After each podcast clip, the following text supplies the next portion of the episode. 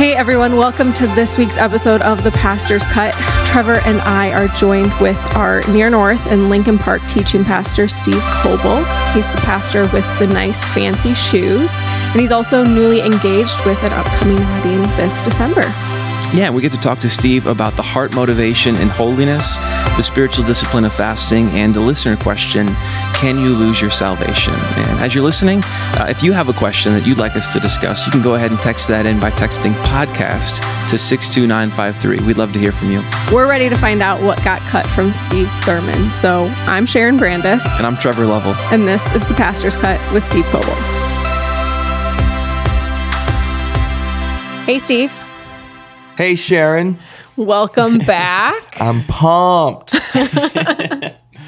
We're excited to have you here. This season, we've been asking our guests guests what their favorite restaurant is in the city, and so we're curious to know what is your go-to spot.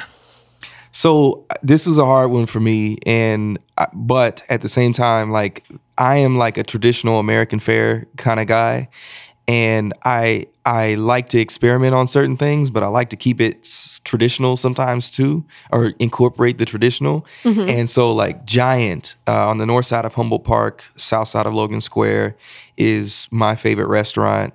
If you want barbecue ribs, they got barbecue ribs. If you want an incredible pasta dish, they've got an incredible pasta dish. Um, w- you know, in terms of desserts, they they're doing stuff that is just it's just incredible. So awesome. it's it's the spot it, will it'll it'll it'll bless you uh, in every way possible at every stage of the experience. Our producer in the background was waving her hand, saying it's my favorite restaurant too. So, and it's on my list of places to go as a soon-to-be Logan Square resident. So, yeah, have you been, Trevor? I have not been, right. but it sounds sounds worthwhile. Yeah, got to try this place out. It's busy. Uh, I would recommend going at 4:45 to slide in to get uh to get uh, before the reservations start and stuff like that. Yeah. Usually, right when uh, the kitchen opens, it's usually pretty easy to get in at five o'clock. Nice, cool. Not nice. that I've been there too many times. yeah. So, Steve, you preached at Near North in Lincoln Park this past weekend. Could you give us a quick recap of your sermon? Yeah, uh, the sermon was about Romans 2 17 through 32, and I entitled it The Hypocrisy of Worshiping the God of Moralism. And so the Apostle Paul in Romans chapter 1 spends a couple of paragraphs addressing the licentiousness of the Greeks or the non Jewish folks who are uh, represented there at the church in Rome and what they their lifestyles may have been like before they became followers of Jesus. And then he turns over to Romans chapter 2 and spends an entire chapter speaking to the religious Jews who would have been trusting in or uh, prior to coming to faith in Christ would have been trusting in their ability to keep the law or uh, their uh, what had been revealed to them and for them had become their salvation strategy and not what those things pointed to, uh, which was faith. Um, and what God had promised or what God had provided, uh, who is the, person and work of Jesus Christ. So, um, yeah, that was the the point was to unearth how moralism can be as equal to uh, rebellion, uh, of the rebelling against God as licentiousness. So, the foundational thing in Romans chapter one that is like the foundational issue of all of the human experience is that humanity have exchanged the glory of the immortal God and worshiped and served created things. And Paul says that word exchange three different times in Romans chapter 1. And in essence, the licentious person has exchanged the glory of the immortal God and worshiped and served creative thing created things by giving themselves over to their own desires and building their lives upon things that are created and not on God. And in the same way, the moralist has exchanged the glory of the immortal God and worshiped and served this idea of earning their belonging.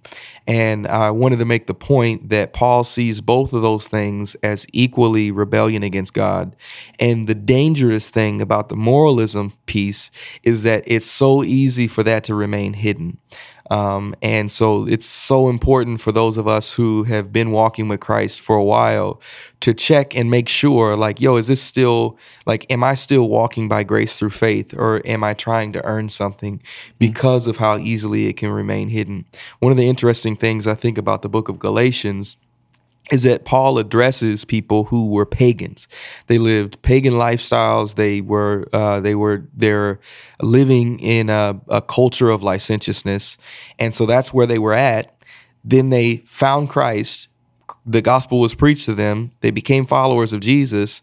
Then these religious people came in and said, "Hey, like Jesus is cool to begin with, but you've got to really uh, become a Jew. You got to get circumcised and follow the law in order to really be made right with God." And Paul says to them in Galatians four and, and verse eight that uh, they are attempting to be enslaved by the same principles that enslaved them previously. So what he's saying is that moralism and licentiousness are in essence the same exact thing. They are rebellion against God, and that is the foundational issue that has put us in uh, the crosshairs of God's wrath. Mm-hmm. Yeah, Trevor and I both had the privilege of hearing your sermon, and I thought even the the examples in the middle portion of chapter two, where it says, you know, yeah. those who teach, mm-hmm. um, are you are you being taught, and all the other examples they mentioned, and it was just a great heart check for us as believers to really see what God's doing. So yeah, absolutely. So Steve, what what got cut?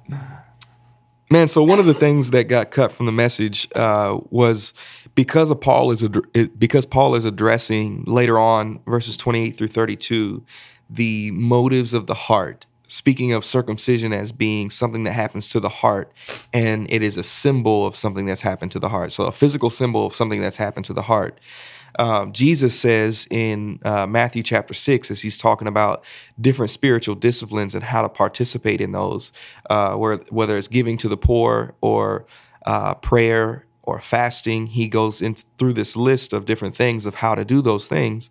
Mm-hmm. And he says that those who fast in such a way as to be seen by other people, he says that their praise is from man and not from God. And so Jesus is getting underneath the hood of the motive for why we're doing religious activities or why we're doing uh, Christian things. Is uh, it, he's he's saying that the motive is incredibly important, and so um, yeah, I think that that was something that I wanted to draw into the sermon, just how Jesus and Paul are paralleling themselves in the conversation, and how uh, that was a uh, sort of reorienting of the Jewish idea of spiritual formation when he was saying, when Jesus was saying that to these Jewish folks, how to fast, how to pray, how to give, uh, how to give alms. It, it's a different form of, of spiritual formation that he's saying like it's not just about the action it's it's about the heart and so i think that those things throughout the new testament are uh, and you know honestly if you look uh, if you truly look at the Old Testament and, and really like that's what that's what that's what the point is. Mm-hmm. Um, I, I, don't just want your hands. I don't just want you to perform. I want mm-hmm. your heart. Yeah. Yeah. When when the two of you have thought about fasting, I can't remember the last time I've heard an actual sermon on fasting. You know, I've heard it here and there, but what for our listeners maybe are thinking, how do you practically fast? What does that look like? Is it, you know, how do I avoid this outward appearance? Because in that verse in Matthew, it says, you know, don't disfigure yourselves for the other people to see around you. So, yeah. what does that practically look like to fast, and maybe why should people do it?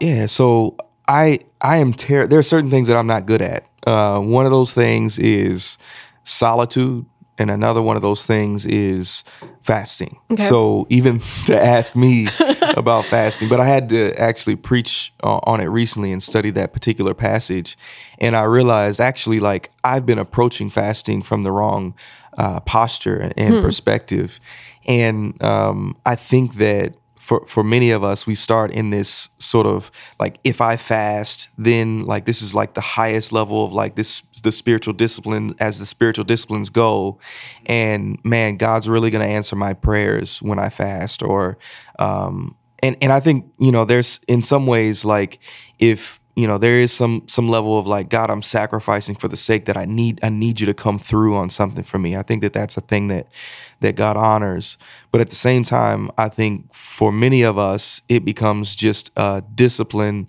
that we're doing in expectation that that god is going to do something for me because mm-hmm. i'm doing this for him mm-hmm. that it's sort of like god is my uh, cosmic butler and we would never say those with our words um, or we approach it from the posture of like, man, this is really the the spiritual varsity team. They they fast, you know what I mean? And you miss the point of what it it, it is for. I think that when Jesus says um, in Matthew six that your celebration or or your the people who um, you get approval from is just going to be from God or from people and not from man, is to say that the purpose of fasting was missed and the purpose of fasting has to be intimacy with God. Mm-hmm. And so, whatever you're doing, whether it's your your prayer, your uh, you're in prayer, um, I just like to start with the posture of in in my prayer, God, I don't have any requests. Um, I I'm just wanting to spend time with you. I just I just need to hear from you. Yeah. And I think that in in response, fasting is given to us as a place to be able to press pause on all the loud stuff in the world, all the um, the things that makes make us anxious, and it's like a gift to be able to say like, I, am just gonna realign myself to what's real and mm-hmm. what's true. And um, it's a gift to us to realign ourselves to like, wait, God is in control. God is on his throne. I'm just reminding myself that. Um, and I'm I'm I'm reorienting myself to hear the voice of God. And in doing that, you're saying, God, you're more important than food. You're more important than social media or whatever you're you're fasting from. Mm-hmm. And and really, it's for you to realize. It's not to do something for God. Um, you know, though I think He honors that um, it's for you to realign yourself to what's real and true. Mm-hmm. So I would say, you know, one of the things that like I'm thinking about doing a, a fast for it, social media gives me anxiety. I enjoy um, being able to stay connected with people that I don't get to see very often, or even as a pastor, like I feel like, all right, I know a little bit about what's going on in people's lives based on what they post or, mm. or what they don't post about. And then um, at the same time, like my mom has had a uh, stroke, and I, I like to be able to be like, yo, can I get 3,000 people to pray for this right now? Yeah. Um, I love that. Um, but, you know, it, it has the tendency to to create anxiety uh, in me for some reason. And so uh, I'm thinking about just in my disconnecting from social media to just realign myself to connect with God.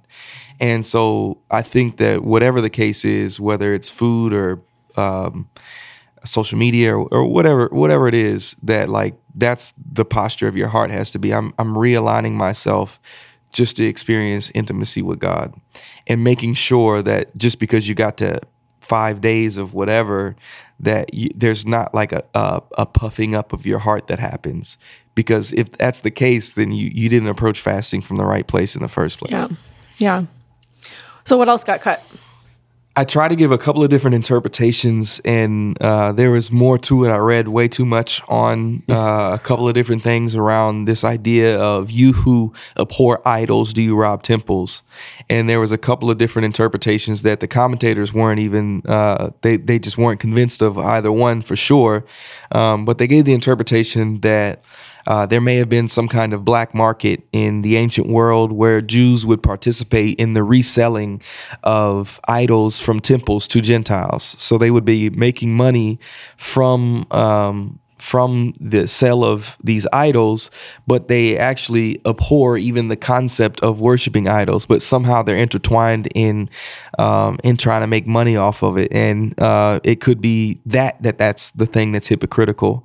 The posture that I took is that maybe it's more of like a figurative thing because Paul addresses the motivation of the heart in 28 through 32 when he talks about circumcision and uh, the idea of maybe you don't you know you don't bow down at uh, at a temple and worship an idol but at, even as a follower of Jesus and a very moral person you can be carrying around the things that those things represent you may not have the image, but it's still in the motivation of your heart. You're still bowing down to it. And I think that that uh, because Jesus is so focused on the motivation of the heart, because Paul focuses on the motivation of the heart, that that is something that's really applicable to us because that happens to us every day. And so when I talk about romantic sexual relationships, and you know those things are really really great things. Um, but at the same time, for us in our society, oftentimes we take what we've been catechized with from the world and we reorient it and Christianize it, and then we we make that just a monogamous heterosexual relationship within the church, and we say, man, that is where I find my true experience of intimacy, and neglecting the fact that really, if if you really believe that then you're saying that God, you're not enough intimacy for me. And God's uh, from God's perspective, it's just yo, like you're just carrying around an idol, and um, and we can do that so easily. I think you know for for a lot of people in our congregation, you know, there's a good amount of people who are downtown in the loop making money uh, for people, and they're doing really good at their jobs, but there's no there's no like, wait a second, how does this affect uh, other people? Um, how does this investment, if I play this investment out, how to, and, and nothing's wrong with, with making money. Make as much money as you can, save as much money as you can, give as much money as away as you can. Um, but at the same time, there's there's no level of like how how does me making this money affect other people or how mm. how is it actually hypocritical in the sense that it actually causes harm or uh, it promotes poverty to certain groups of people, and that would align more with the interpretation that like y- you're you, you abhor the idea of evil, uh, right, by abhorring idols, but do you participate in the reselling of of these idols to the Gentiles? Hmm. Uh, and I think that we all have to make sure that we're not participating in the world system and on one end uh, doing stuff that's incredibly moral but then on the other end participating in something that is hypocritical and so uh, man sharon you could play that out to all types of things. I just i just stuck to two just for the sake of of time and what probably would be applicable to the folks in our uh, congregations. But you can play that out in all types of different areas in our lives. And i try to give just those couple of examples so that we can see that like yo this is this happens in my heart all the time actually and uh, Martin Luther, the great uh, uh, the great Protestant reformer, he said that all of life is repentance, and so that means that repentance isn't just a one time action. That man, I turned away from this, and now I never deal with that ever again. And for some of us, man, we get completely free from stuff, and yet the reality of most of our hearts, and I would just say this is the human experience, is that we're always trying to exalt something to be on the throne of our lives. And if we're not cognizant of the propensity for us to do that, then we may be carrying around idols with Jesus in, in our heart too, but then we got another idol that we're trying to carry around with mm-hmm. us. And so the the point I guess that I was trying to make is that man, we can we can um, if if you're not paying attention, we can very easily be participating in a hypocrisy of polytheistic worship, mm-hmm. even though we say that we're followers of Jesus. And Paul would say, yo, that's hypocrisy. Like, even though you don't participate in the licentiousness of these people, like that, you're, you're still participating in the same stuff, and it's hip- hypocritical. An interesting passage, too, and, and just to see how that can play out in so many different ways. Um, Steve, you mentioned something about having a space for confession and repentance. Could mm-hmm. you, you talk a little bit more about that? Yeah, I, think that um, I think that in order for us to not be or not find ourselves in places of self righteous legalism or licentiousness, um, to find the middle ground is to make sure that we don't have spaces to perform and pretend. And so, one of the ways that I think that God has given us is the opportunity to confess and repent of sin. And I said this to you earlier, Trevor, but mm-hmm. I think that for those who are congregants or those who are members of the church, whatever church you go to, um, I think if, if you have relational capital with your pastor, uh, you need to know who your pastor's friends are. Like, do you have friends? Do you have people that you're close with that outside of your immediate family? Mm-hmm. Um, and uh, and one of the reasons why I think that that's so important is that that means that that pastor has a has a space for confession and repentance. Yeah, that's good. Mm-hmm. And the reality is, and this is just true for uh, how I experience my life as a pastor, is that you know that you're not a perfect person. Mm-hmm. You know that you're broken, but at the same time, you know that you're held to a higher standard. So a lot of pastors can look at the qualifications of elders, and because they look at the different spaces of where they fall short, they say to themselves, man, if somebody actually knew this about me, then would I be qualified to be a pastor?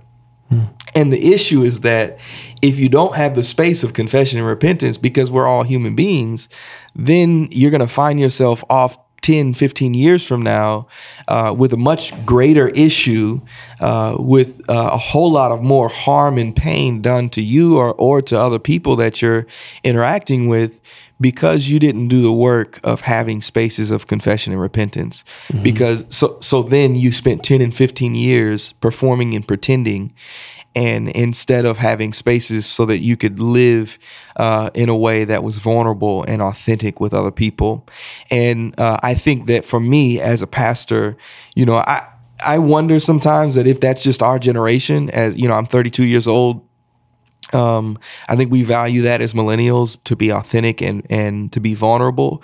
But at the same time, for me, it's an opportunity for me to check my heart.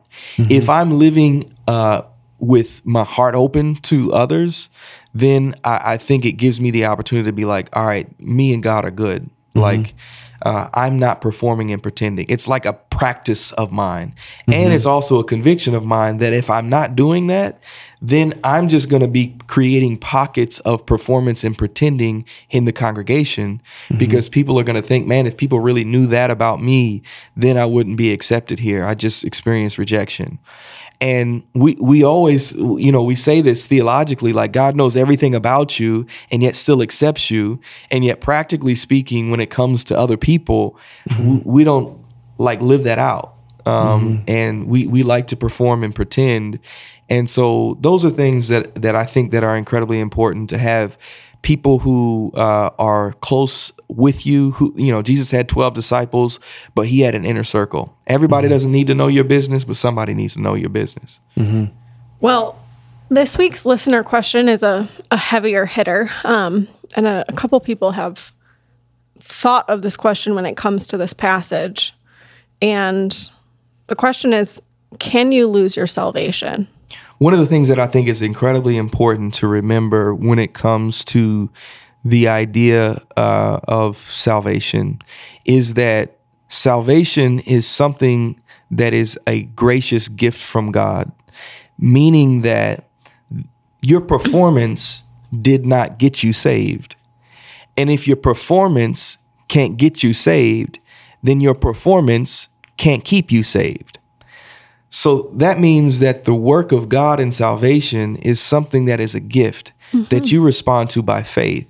And I would even say that God gives you the faith to respond to the gift that He's provided.